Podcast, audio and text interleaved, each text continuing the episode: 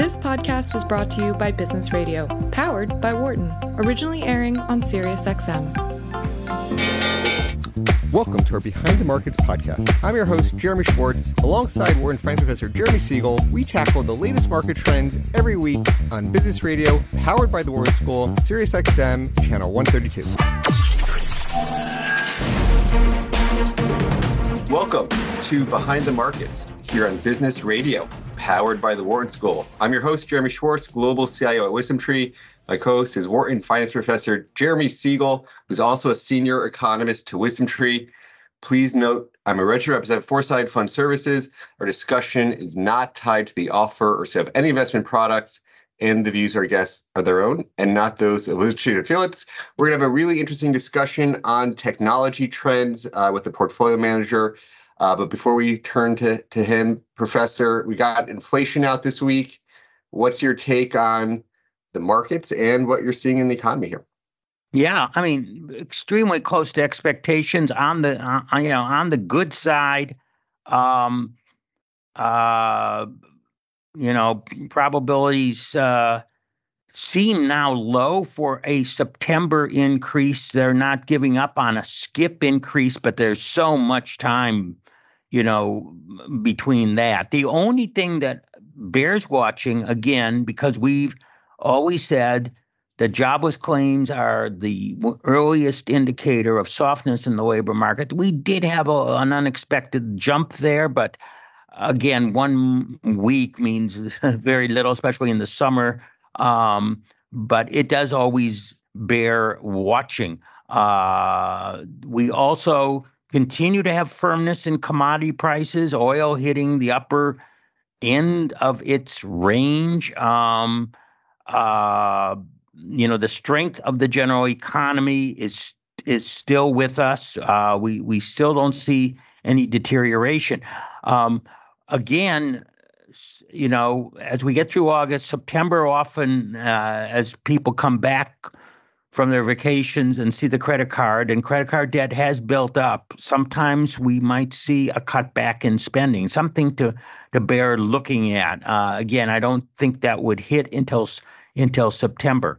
Um, we should also comment um, about labor costs, uh, particularly with the outsized, uh, huge demands of the UAW um, uh, for Ford and uh, GM, which, if they're totally implemented, which is unlikely since it's a bargaining uh, position at, at the, would would be tens of billions of dollars to those companies. Tesla is not a union shop, um, so it's a, they're, they're gonna, not going to be definitely under. And the market share of Tesla far exceeds the market share of Ford and um, uh, GM uh, in terms of how it affects the S and P 500.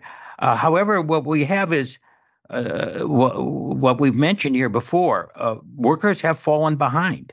Uh, they did not have cost of living clauses. They went out in the um, uh, the 90s um, and 2000s because of low inflation. Um, so they fell behind. So they're asking for catch up. Um, of course, they're pointing out the huge salaries that the CEOs get. But um, the big thing is that under fixed contracts, uh, if unexpected inflation, you're going to need that. So there is going to have to be an upward uh, adjustment. We had a pretty big settlement with UPS. UPS uh, it's been a mediocre company this year. I'm not going to say because of you know a higher labor costs, although there have been warnings on that uh, uh, uh, and what what might happen in foreign labor. But we have to expect catch up by workers who have been on fixed contracts and have fallen uh, uh, below inflation. The trend, of course, we mentioned last week, the trend towards better productivity. Um, is definitely something that uh, is very positive for profits. It's very positive for the economy. So even and with the softening labor market, we could still get GDP growing at, at a very uh, rapid rate. So um, I'm not, you know, I don't, I don't see any change ma- uh, major. There's more people that are looking at the inflation and other factors and saying, you know what, uh, you know, we really done the job and we can't squeeze the economy much more because of that. Um, And again, I am sure that uh, Jay is getting that word. There'll be a lot more data before the September 20th meeting, um, clearly. Um, and uh, I think uh, every meeting will look at it, at everything that's happening without a, a big worsening of the situation, some sort of um, uh, unexpected jump, though. The odds are now very much against in the market uh, for a September increase. Um, I will tend to agree with that.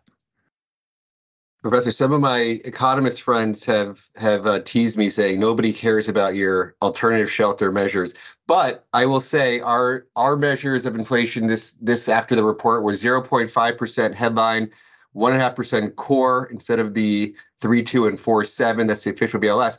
But I also say I don't know if you saw the San Francisco Fed paper they put out on their forecasts on the shelter inflation, and they sort of put a band saying the shelter inflation from the BLS can go negative mid next year, uh, and mm-hmm. sort of mm-hmm. got a steady down path. And so, you know, they they're definitely putting out some estimates saying yes i have be- I, I, I have read that and it, this is something that's been well known of course it's so lagged that it uh, jay powell uh, last year thought it was going to happen second half of this year now it may start happening in the second half of this year. We are in the second half of this year, but again, that it extends all the way into 2024. Now, we I think this last CPI was a 0.4 increase in in the in the shelter. Again, a string of 0.4, 0.5s. Earlier, it was 0.7, 0.8. We are going down, but again, this tremendous lag. Now, you know, people say they don't care. I do think that that there has been a big shift towards what's called real-time indicators. There's an awareness at the Fed that that shelter indicator uh, gave way too low warning of inflation early on and um, is eventually going to go down. At which point, as we've already mentioned, uh, the, the, there has been a stability, a stabilizing of the case Shiller uh, index. Not so much, I'm not sure on the housing side, on the apartment list, and and Zillow, uh, but certainly on the case Shiller, we now see uh, that um, uh, resuming a very mild uptrend. Of course, mortgage rates. Uh, with the with the ten year as it is, are you know four and a quarter, four and three eighths with no points. Um, you know that's going to keep the general market uh, cool. But again, people are seeing houses as a great hedge. They're stretching, stretching uh, to make that work, keeping that housing market strong. We know we've underbuilt over a period of 10, 20 years. Um, so there is some catch up there. Um, but yeah, that if it goes, if it if shelter goes negative, being 41% of the core, um, that's that's going to drive that inflation down to that two percent level even faster than what the Fed forecasts uh, in their SEP reports as you think about all these things, implications for the markets, you came into the year very aggressively bullish, and then the market moved ahead quickly. How do you think about where we've come uh, in, in in the markets, and how you think about it for the next uh, six months? You know, I, I think that although there's been a little slight turnish, there's still a disbelief about a rally, which means a rally could keep on going. Um, I mean, earnings have came in very well on the second quarter without huge warnings on the third quarter. Um, so uh, you know, my feeling is is that uh, there's been a little stutter step on particularly Nasdaq and a couple others with the with you know the ten year you know being at four and above now. Um, my feeling is the trend is still upward uh, in the short run. Um, let's take a look at September and October to see whether you know that trend will break down. But I still think that given uh, sentiment and momentum um, and the, the lack of negatives that we we still have a short term up market. Um, if we see those jobless claims begin to rise, uh, though that that will that'll put a damper on any further rise for for the S and P. Uh, again, 20 times or 21 times earnings, uh, but on the cyclicals, uh, 16, 17. Um, and um, that still seems reasonable to me. Well, our conversation today is going to focus on the more expensive tech sector with an active portfolio manager. So we'll get his comments on where things are there. Professor, thank you for some comments to start the show. Thank you. We'll see you next week. All right. Now we will be turning our conversation over. Uh, we had Dom Rizzo, who's a portfolio manager for T. Rowe Price, and he covers the global technology equity strategy for T. Rowe. And we also have Christopher Gannatti, who's global head of research at WisdomTree, one of my colleagues, registered rep of Foreside Fund Services. Dom, welcome to Behind the Markets. Thanks for having me, Jeremy. Really appreciate it. I appreciate you taking some time from your summer Friday. Could be at the beach, uh, but you're here with us, so we appreciate that. Tell us a little bit about yourself. Tell us about your role at T. Rowe Price. Yeah, so I started at T. Rowe in 2015 on our world-class small cap value franchise. Uh, I was given coverage of semiconductors at the time. Believe it or not, no one wanted to cover semiconductors in 2015 in small cap land. Uh, well, you guys saw what happened, and, and many of those names became mid cap growth stocks very, very quickly. I moved over to the technology team then. And then in 2018, I was asked to move to London to take over as our European technology analyst.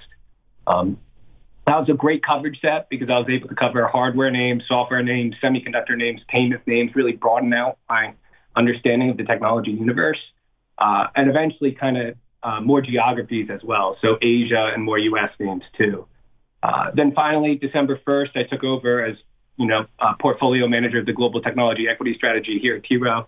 Moved back to Maryland uh, in February, and then my wife and I had our first uh, baby in June. So it's been an eventful 12 months. Congrats on that, and uh, you know it's exciting. Well, we'll get to talk about Europe. Some people say the U.S. has outperformed Europe because they lack technology companies, but we'll come back to that later. It's fascinating that you, to to hear semis were small cap value before they became growth. Um, they are now viewed as the centerpiece of what's what's driving the market. What's what's your view on on that that sector broadly? Yeah, well, you know, I, I try to put all the sectors and all technology through my framework, which is what I built up over time. Um, and and and and there's really four things that we're looking for on the global technology equity strategy. The first is what I call linchpin technologies. So these are technologies that are mission critical to the success of their customers or make their users' lives dramatically better. The quintessential one for AI right now is obviously NVIDIA, and I know you had the tweet about NVIDIA recently, so I'm sure we'll talk about that one.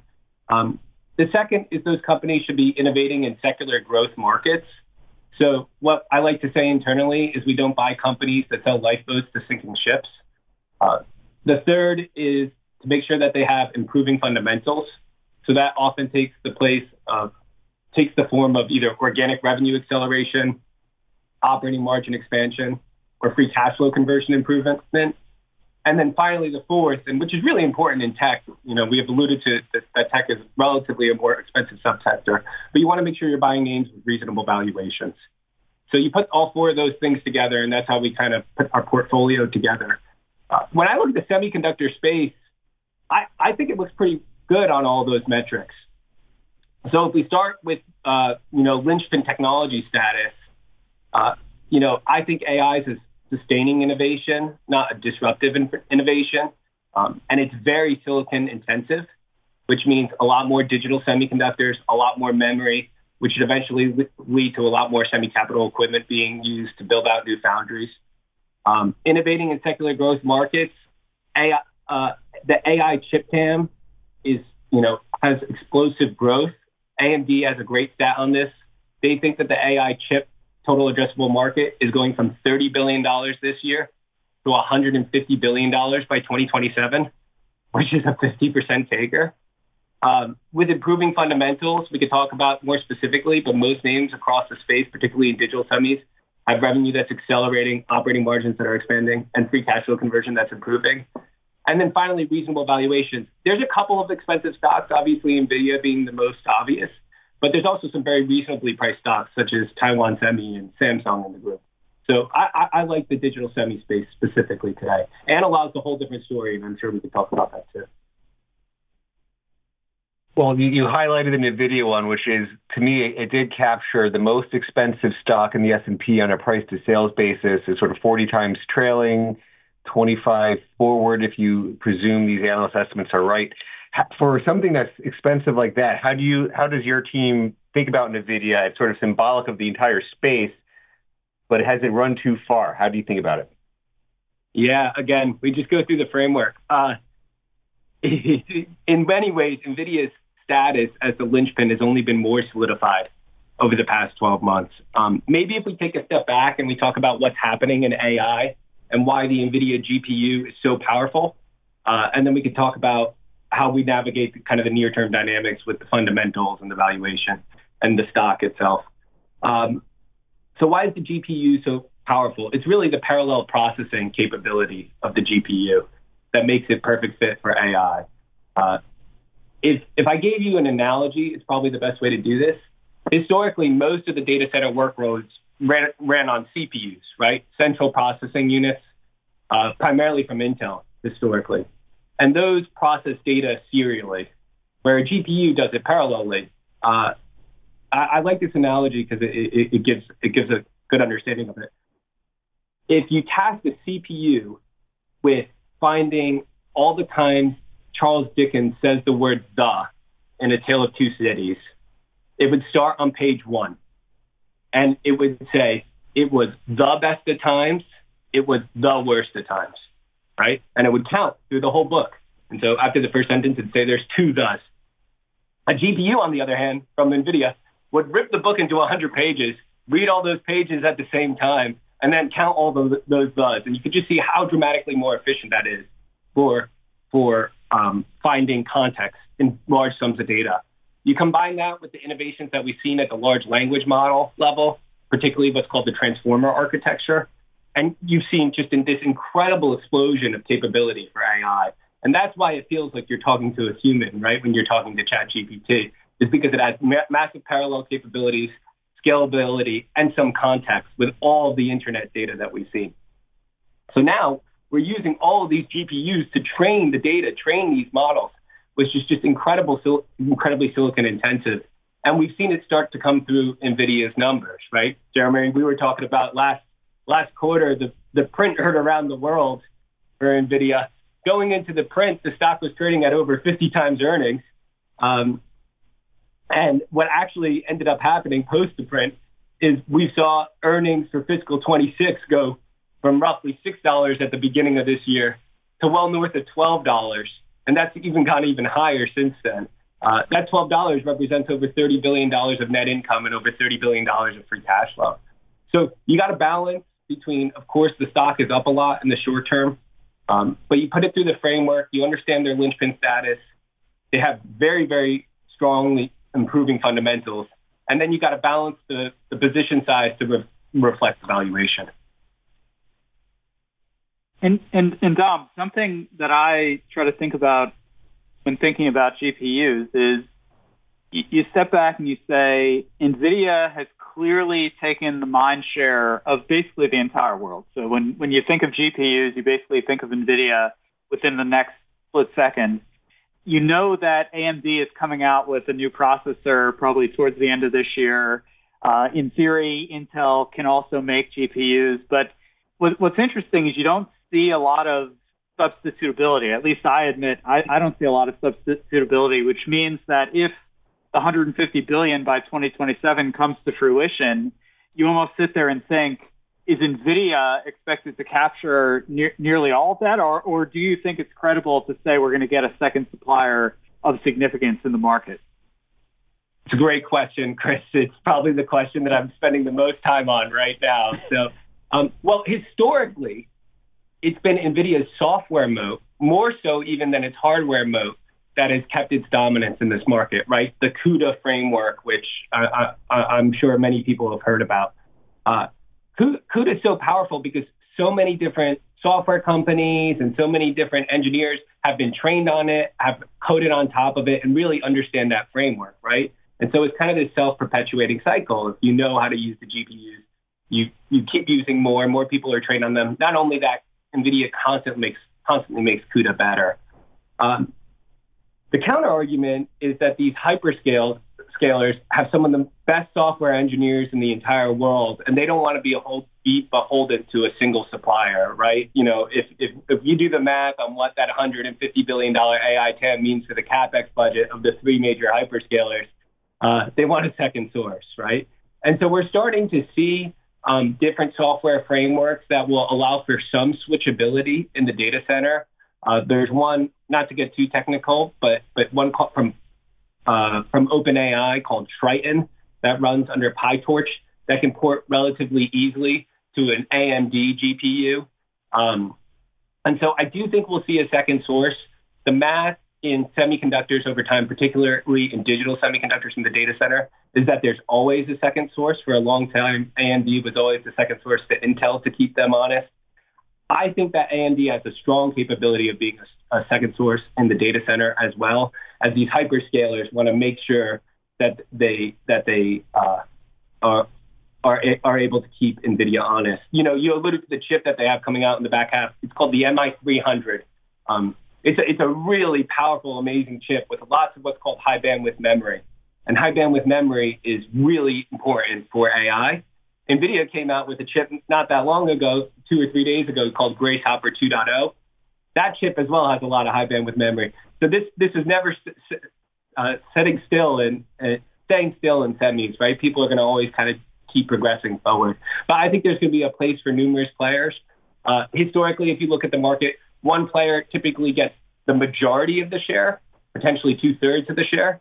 But there's other players such as ASICs from you know chips that the companies design themselves, like Google or Amazon, or third-party merchant vendors like AMD, potentially Intel. But there's a lot that has to go right with their um, manufacturing process before we start to see that.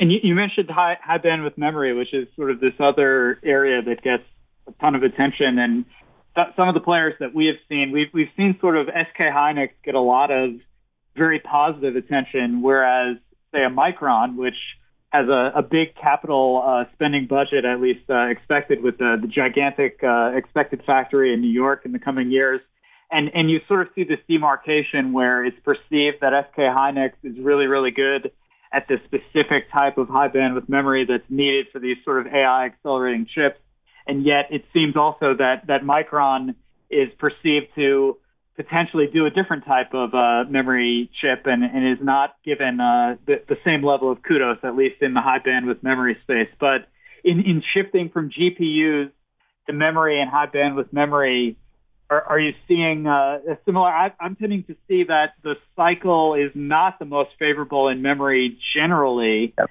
but people are saying maybe it's bottoming and in the coming year uh, that that could be an interesting place to be. Yeah, no, it's it, another great question. Um, so historically, memory has been a commodity, right? And what, what do I mean by a commodity? I don't mean that it's not difficult to make, because it's one of the hardest hardest things on the planet to manufacture, right? Manufacturing leading edge silicon is extraordinarily difficult. Um, it's that it has complete replaceability between the different vendors historically. A Samsung memory chip versus a Micron memory chip versus a Hynix memory chip for DRAM, it didn't matter, right? For a long, long time. Uh, so really the only thing that mattered was who was the low cost producer. And that's historically and probably still today has been Samsung, right? The largest vendor. Hynix came out with some really innovative technology around the high bandwidth memory uh, that led them to be first to the market. But I think both Samsung and Micron have some really interesting technology that will come along and be able to come in as another source of memory. I think eventually high bandwidth memory will become like all other forms of DRAM, which is it's okay to just swap between the three vendors. It just happens to be there's a shortage today, um, which should over time be good for the semi capital equipment vendors who sell the tools that that you need for the manufacturing process as well, right? That's an interesting description of where there could be some opportunities in these subsectors. I was going to ask you, are there places that are outside of the main focus of the NVIDIA that you're excited on? But you mentioned Taiwan Semi is one of those cheaper stocks. Um. And this week we also got some news from the White House, um, the Biden administration trying to put an executive order to limit investment in some of these high tech controversial areas, mostly on the private side at the moment. And they seem to be really upset by Sequoia's private equity fund raising $3 billion to fund our perceived enemy um, and, and in the private side. But how do you think about this risk of Asia, China, Taiwan, U.S., stuff the Biden administration, or, or you know, it's now like a unifying force to be who can be tougher on China, which scares me yep. about the sort of Washington politics on this. Well, semiconductors are uh, rife with uh, geo- geopolitical tensions, right? I mean, going back to the framework, Jeremy, about the linchpins, you know, semiconductors are the linchpins to our modern society, right? Because without semiconductors, we don't, you know, we don't have the internet, we don't have um, uh, all the modern technologies that we love today. Moreover, semiconductors historically have been a natural monopoly business because of the very high incremental operating margins, right? Um, so you, you see ASML being in the Netherlands, which we'll talk about, I'm sure, more, but being a premier European technology company, and that they're really the only company in the world that can do this extreme ultraviolet lithography, the EUV lithography that's necessary for the manufacturing of all leading edge chips in the world. They're the only company that can make this machine. It's the most amazing machine you'll ever see. You know, three three triple decker decker buses side by side. It takes 15 different trucks to move three different 747s. I was sitting under it once and I was looking up and I was really hoping it wouldn't fall on me, you know. Uh, but it, it's really, it's, it's, it's incredible, this thing. Um, ASML is the only company in the world that can make that machine. TSM is by far the leader in leading edge silicon. And as a result, we make 90% of the leading edge chips uh, on the island of Taiwan, right? So, so the clear geopolitical tensions I think what's going to happen over time is that we're going to just see more manufacturing done in other parts of the world. So you're going to, you know, Chris Chris uh, uh, alluded to the, the the Micron facility in New York. There's also going to be the Taiwan facility in Arizona. Intel's building out more in the U.S. Samsung's building out a big facility in Austin. There'll also be more manufacturing done in China, right? And if you look at the semi-capital equipment companies, a lot of their business has gone into China in the past couple quarters. Um, you know, there's restrictions on what can be shipped there. But I think basically it's going to be a decoupling of the supply chain, which is going to result in higher capital intensity, which is going to result in a better environment for the companies that sell the linchpin technologies into that over time, because we're going to have to manufacture these chips in different places. Is that a structural inflation bias? We're going to have higher prices because we're going to have to not, we're not going to be getting along with China, and this will be underlying higher prices throughout the entire tech ecosystem? Well, so it's it's historically right. There's been two things that have driven tech to be very deflationary. The the most important being Moore's law, which has already started to break down, right? Which is that you can double the number of transistors roughly every two years in a given area. Historically, that happened at roughly the same cost. Now that cost has gone up a lot to get that doubling, and it's also elongated the amount of time that's necessary to do it. Uh, the other is obviously the, the mass distribution of the internet, right? There's a billion plus iPhone users in the world. You can reach a billion people so quickly, and you can deliver goods and services super quickly um, because because of, because of the mass distribution. I do think it's a structural inflationary story for semi-capital equipment over time. There's something called wafer fab equipment intensity, which is how much of every dollar do you have to spend on equipment in order to manufacture the next generation of chips. Uh, when I started looking at the space, that number, you know, was was kind of a high single digit number, you know, percentage of the total revenue. And as a result, wafer fab equipment spending was roughly $30 billion when I started looking at semi-capital equipment, which is effectively the total addressable market for, for these companies. Uh, last year, the WFE environment was $95 billion. so from 2015 to 2019, uh, to 2015 to 2022, we went from, from 35 billion, call it, to 95 billion. This year, we're having a cyclical pullback. We're kind of roughly 75 billion. But I think over time we're trending towards 120 billion, and that WFE intensity will keep going up, which means kind of to the low to mid teens on that percentage. The counter argument to all of this is that I think AI will potentially be the biggest productivity enhancer for the global economy since electricity, because it's going to unlock such efficiencies. And so there will be real deflationary forces from AI, of course, coupled with the inflationary forces of manufacturing intensity going on. We've seen ChatGPT break out one of the fastest growth, 200 million users. It's captivated everybody to use. Tell us about where you see AI having an impact. Will it translate, where it's going to really translate to new revenue, but you're also talking about it from the cost side. So give us your big view on, on AI here. Yeah, uh, I, I think I ended the last part of the conversation with I think it's potentially the biggest productivity enhancer for the economy since electricity. So uh, big, big, big words, but I, but I, but I think we could back them up. Look, obviously we've seen with ChatGPT incredible, almost human-like responses when when we're discussing with it, and that's really because if we look at the large language model, it's really because of this transformer architecture giving context, massive parallelism, and scale to the to the models. Right. That that that's the, the that's the T in Chat GPT. That's really the the big innovation that that that we saw break through. In terms of where I think we see it first, you know, I, the the main place is going to be in the enterprise. And and Microsoft Copilot is such a wonderful example of what I think is going to end up happening. If you look at companies who are going to benefit from AI, it's really the companies who have two things it's the data and the companies that have the distribution. Um, and who has all the data and distribution? You know, it's it's the magnificent seven, right? It's the large companies in the world. Uh, and this really goes to the point: is AI a sustaining innovation or a disruptive innovation?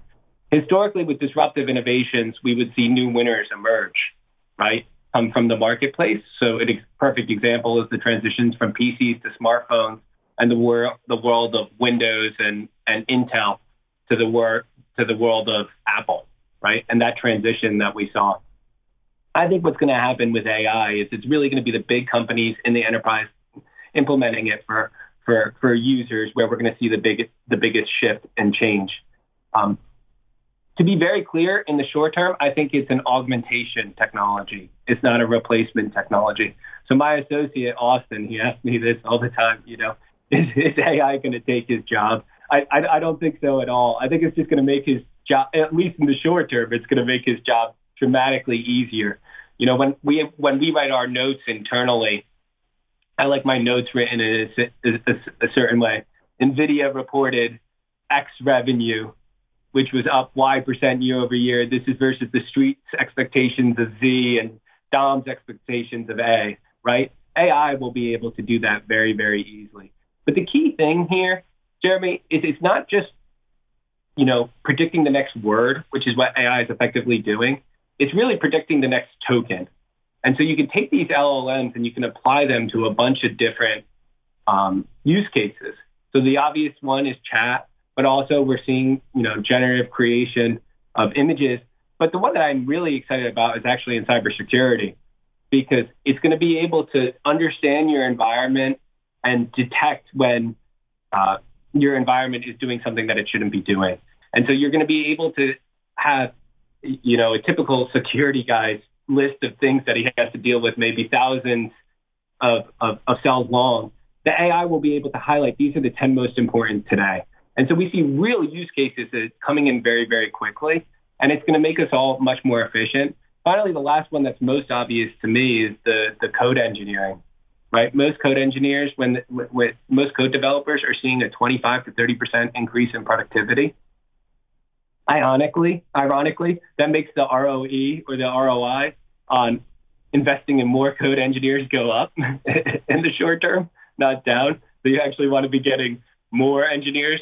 Um, and you'll be able to work on all these projects that we really haven't been able to see before. So I think there's so many different potential use cases that are going to make us dramatically more efficient in the short term. Now, the question is, how's the pricing going to be combined with that?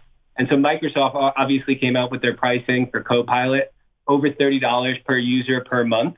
Um, you know, that's, that's almost the price of a full E5 SKU from Microsoft, which is their standard bundle in the enterprise, their, you know, their main bundle in the en- enterprise.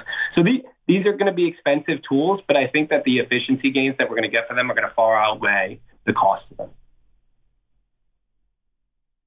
And and Dom, uh, you you mentioned cybersecurity. Uh, that's actually an area that we uh, focus on uh, a good bit. And one one of the things when when you focus on cybersecurity, you realize it, it, it at least feels like currently for each aspect that you're trying to protect, you need a different company. So if you're trying to protect your cloud access points, that could be you know a, a CrowdStrike type of company. If you're protecting your email, that could be a Darktrace. If you're protecting uh, identity oriented or single sign on oriented things, that could be an Okta. And so when when you think of cybersecurity and how you have each of these companies that are kind of focused on this uh, very delineated area and really doing the best job possible, do you see AI powering maybe one type of detection over others, or do you think every cybersecurity company is just using AI fully, period, the end? Uh, I think it's very early to know how the application is going to play out, Chris. And if you look at the the, the strategy, uh, the way we've actually manifested a lot of our our AI investments is deeper in the stack, either at the infrastructure layer or um, in the uh, in the semiconductor value chain because understanding how AI is going to impact all the different applications, whether it's at the cybersecurity level or whether it's in our day to day, is actually really hard today. Um, the, the, the one that I would say who I think is extraordinarily well positioned for this transition is Microsoft. And historically, Microsoft has always been, um, you know, call it 30% of the functionality or something of some of these, these point, these point vendors but much, much less the cost. I think AI will be able to increase the functionality pretty dramatically for the Microsoft security offering. I, I was amazed at what Satya Nadella and, and ultimately Microsoft was able to do in the sense that, you know, think back a few months ago, we're all sitting here, we're thinking, what, what is this chat GPT going to be used for? And they're coming out basically saying that they're going to start a search wars and they're going to actually challenge Google and without actually, you know, changing anyone's behavior. I don't think Google's market share in search as yet has changed even one tiny bit. But you know, you know, the the new technology combined with the storytelling and the fact that Microsoft just has such a reach in the space, you, you at least had a whole swath of articles being published, basically saying, you know, maybe maybe Bing is is going to suddenly go from you know yeah. non-essential player to proving out this whole technology. So I, I would agree that Microsoft so far is ahead of Alphabet. Seems seems like uh, you know Meta seems to be doing something else with their open source, uh, and Microsoft is out there setting price points, really uh, progressing the field forward on this. Chris, you know who's always underestimated in AI though? Uh, Apple. Who? Apple. Ah, Apple yes, yes. Apple is constantly underestimated with the, with their capabilities. So Apple everyone talks about them, you know, being a secret CPG company, right? It, I, I think that's the wrong way to think about Apple. Apple is a secret silicon company. Apple's semiconductor engineers, I think, are second best in the entire valley, only to NVIDIA. And that's why you've seen such incredible performance either in the new MacBook, the M2 Ultra, the M2 Max, or on your phone. Um, if we're going to do AI at the edge, it's going to be done on top of Apple Silicon. Moreover, they have the software capability to be able to implement LLMs and actually make Siri good, right? So can you imagine if Siri was actually useful in your day to day? Finally, Apple is, you know, has won such trust with their consumers. And so they'll really be, if you think about who's got the best chance of being the best personal assistant, they really feel like Apple's very, very well positioned for that. Go, going back to the meta point, another way that I think AI will monetize is, is through these kind of click to click to messaging ads over time and interacting with businesses. So, so of course, AI is going to make ads more targeted. Of course, we're going to be able to make generative ads happen, very personal for each individual. But the one, the one that I'm most excited about is for the day that we can just, you know, WhatsApp with our local airline when we have to change our flight and we don't have to wait for someone to get back to us, but that the AI just responds and rebooks us for us relatively easily. And I think that that's going to be really powerful over time too. You know, we have a lot of listeners who probably are in finance. You mentioned there's going to be a time when AI can replace your jobs. Is, is there any tools that your team is using today for getting better at finding the right stocks or analyzing the stocks? What are you guys doing? You know, I'm really excited about this. Uh, T, T was early to this. We've been investing in data science for a long time. We have a whole team in New York that's world class, um, and we're we're working on things. Most things are still in beta now, but but we have this incredible um, research organization of analysts all over the world, right? Uh, and they're constantly writing notes about the most recent quarter or what they've learned or whatever. That that that note history actually goes really far back in time as well. We have it all the way back to the 90s. So when I when I was writing my notes internally on AI, I went back and I read our notes from Cisco in the 90s, and I was I was, I was making this kind of comparison to Nvidia today and what did Cisco stock do versus what is Nvidia stock doing? Because Cisco was the linchpin of, of of the internet boom, very similar to how uh, Nvidia is the linchpin of the AI boom. And so I think what I'm really the most excited about is being able to take all those notes, summarize them perfectly, search them, ask it questions, and then eventually maybe prediction. But in the short term, it's going to be more of this augmentation summarization approach you know, there's a firm called AI Era or Era that does some of these earnings call summaries. We're starting to use it a little bit for figuring out how to get some quick takes on these earnings calls. Um, we're trying to do more with tools for earnings. Uh, is, you know, I think there's it's just one example of something that we're starting to play around with and, and use, but it's interesting. Yeah, FactSet has a pretty good LLM summary of transcripts now. But uh, I, I, I have to admit, I uh, the the way I, the, the way I do do transcripts is the same way I do podcasts. I listen and try to listen to them on 2x and get through as many as I can on the ride home. So. Yep, that you, you'd be amazed at how many podcasts Chris listened to on that kind of bandwidth. He's a machine. He's like his own AI machine. well, the, um, the key is trying to do it parallelly rather than serially if you could do numerous at the same time, that's really what would make you efficient. Let, us spend just a few minutes on the cloud because a lot of the stuff is happening in the cloud. Um, you know, some of the cloud companies say, uh, you know, if you're going to do AI, it's got to live in the cloud. I just want to spend a few minutes on what do you think about the applications of the intersection where where you see cloud computing and its evolution for for all this. Yeah, I think this just extended the runway on on the the hyper growth that we've seen out of the hyperscalers cloud, cloud businesses. Uh, you know, Chris alluded to how powerful Azure's been on this transition from Microsoft. Um, there's this narrative forming that Amazon's not as well positioned for for AI in the cloud, which I think is pretty silly. you know, at, at, at Amazon, one they got so much data gravity, right? Everybody has has has moved many many workloads to to Amazon do. They actually have an extraordinarily competent silicon team, and we've talked a lot about today about how semiconductors are so important to artificial intelligence. They have their own CPU, the Graviton CPU, uh, which is done really well, and then they also have some application-specific uh, ICs, integrated circuits, ASICs. Uh, for for AI, one being what they call Trainium, and the other what they be called Inferentia. And then finally, the thing that's really interesting at Amazon is they have Amazon Bedrock, which allows people to, you know, play with all these different LMs and stuff. So I think Amazon's really well positioned, but I think Microsoft will continue to do well. And I think Google will too. I mean, I think this just means that the hyperscalers are going to have a nice period of extended growth for a long time.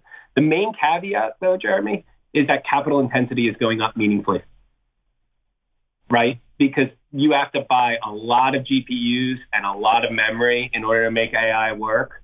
Uh, we saw that in the the Microsoft CapEx guide for next year, last quarter, and I expect to continue to see their capital intensity go up. Now, the question is, are their returns going to go down because the capital intensity is going up so much, or are they going to be able to charge premium prices in order to recoup that investment? My gut is they'll be able to charge premium prices.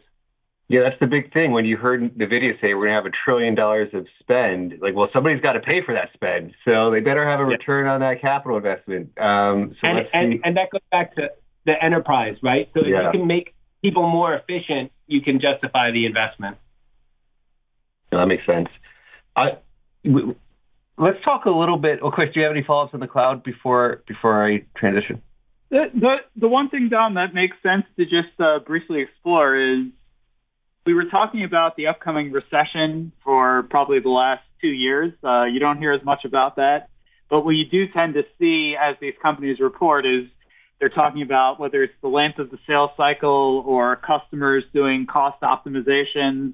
Are, are you getting more uh, bullish or staying about the same when you're thinking about the potential for the software customers, the people spending money either at the hyperscalers or on some of the other companies like the Datadogs of the world, um, based on uh, where you think they might be with their ability to spend more on software?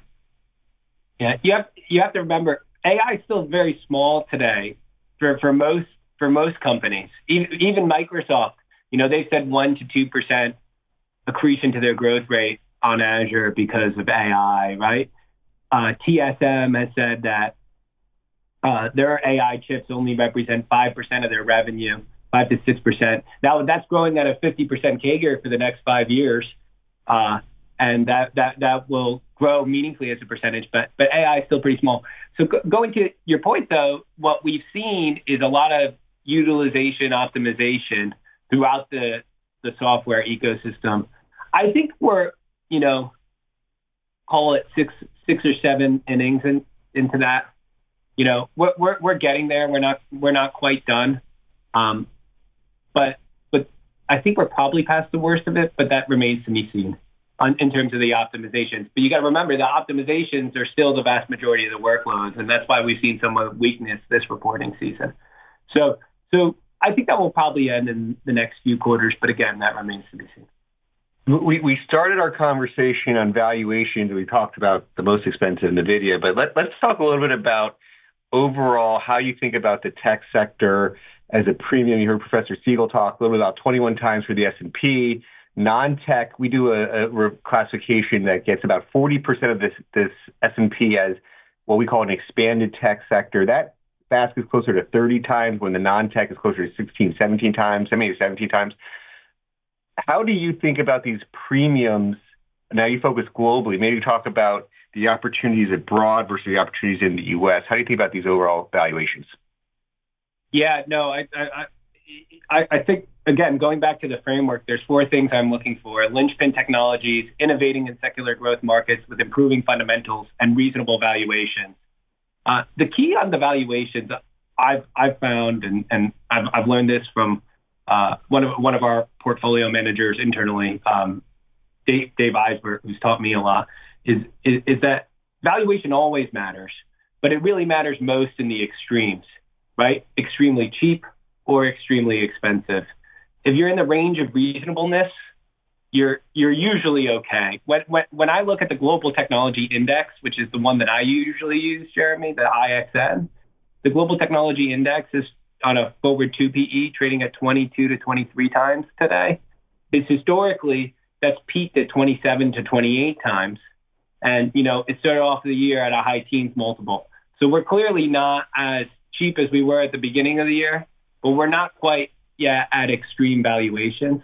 The other thing we have to always factor in into valuations is interest rates, right? Um, and and where does the interest rate environment go from here?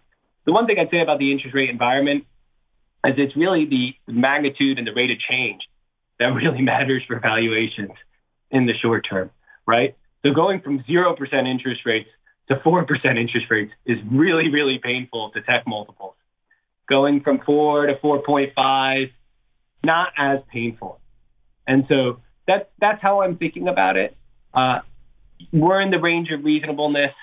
We're not quite extreme, uh, but it's something that you have to be careful of. And it's really what that's why you need to focus on for us the other three parts of our framework, making sure that you find linchpin companies who are innovating in secular growth markets with the improving fundamentals in order to, to navigate a difficult environment. So you're, you're 23 times that was two years out, right? So it's not 2024 yep. earnings; it's sort of two years out from today. In terms of the U.S. foreign split, you talked about coming from Europe. Do you take that statement that Europe has no good tech companies? How do you think about that in your global tech strategy? Yeah, I would I, I would take issue with it because uh, well, to, to, be very clear, I'm from New Jersey, right? Like a name, a name like Dom Rizzo, you're from, you're usually from New Jersey. But, uh, um, but uh, the I lived in London, and my, my wife is British, and we we met over there. And so, so Europe actually does have some wonderful tech companies. Um, two, I would point out. Is, so, what what I've discovered in Europe is if if you're able to break through because of the the lack of capital uh, markets relative to the U.S. and the lack of the technology ecosystem, that you're usually a best-in-class technology company. So two names I would point out who I'd put you as best-in-class is ASML, who I alluded to before, but Adyen as well, the payments processor. So if you're able to break through, you're you're usually best in class. We just have a lot more shots on goal here in the U.S. If you look abroad, stocks are, are cheaper than the Magnificent Seven.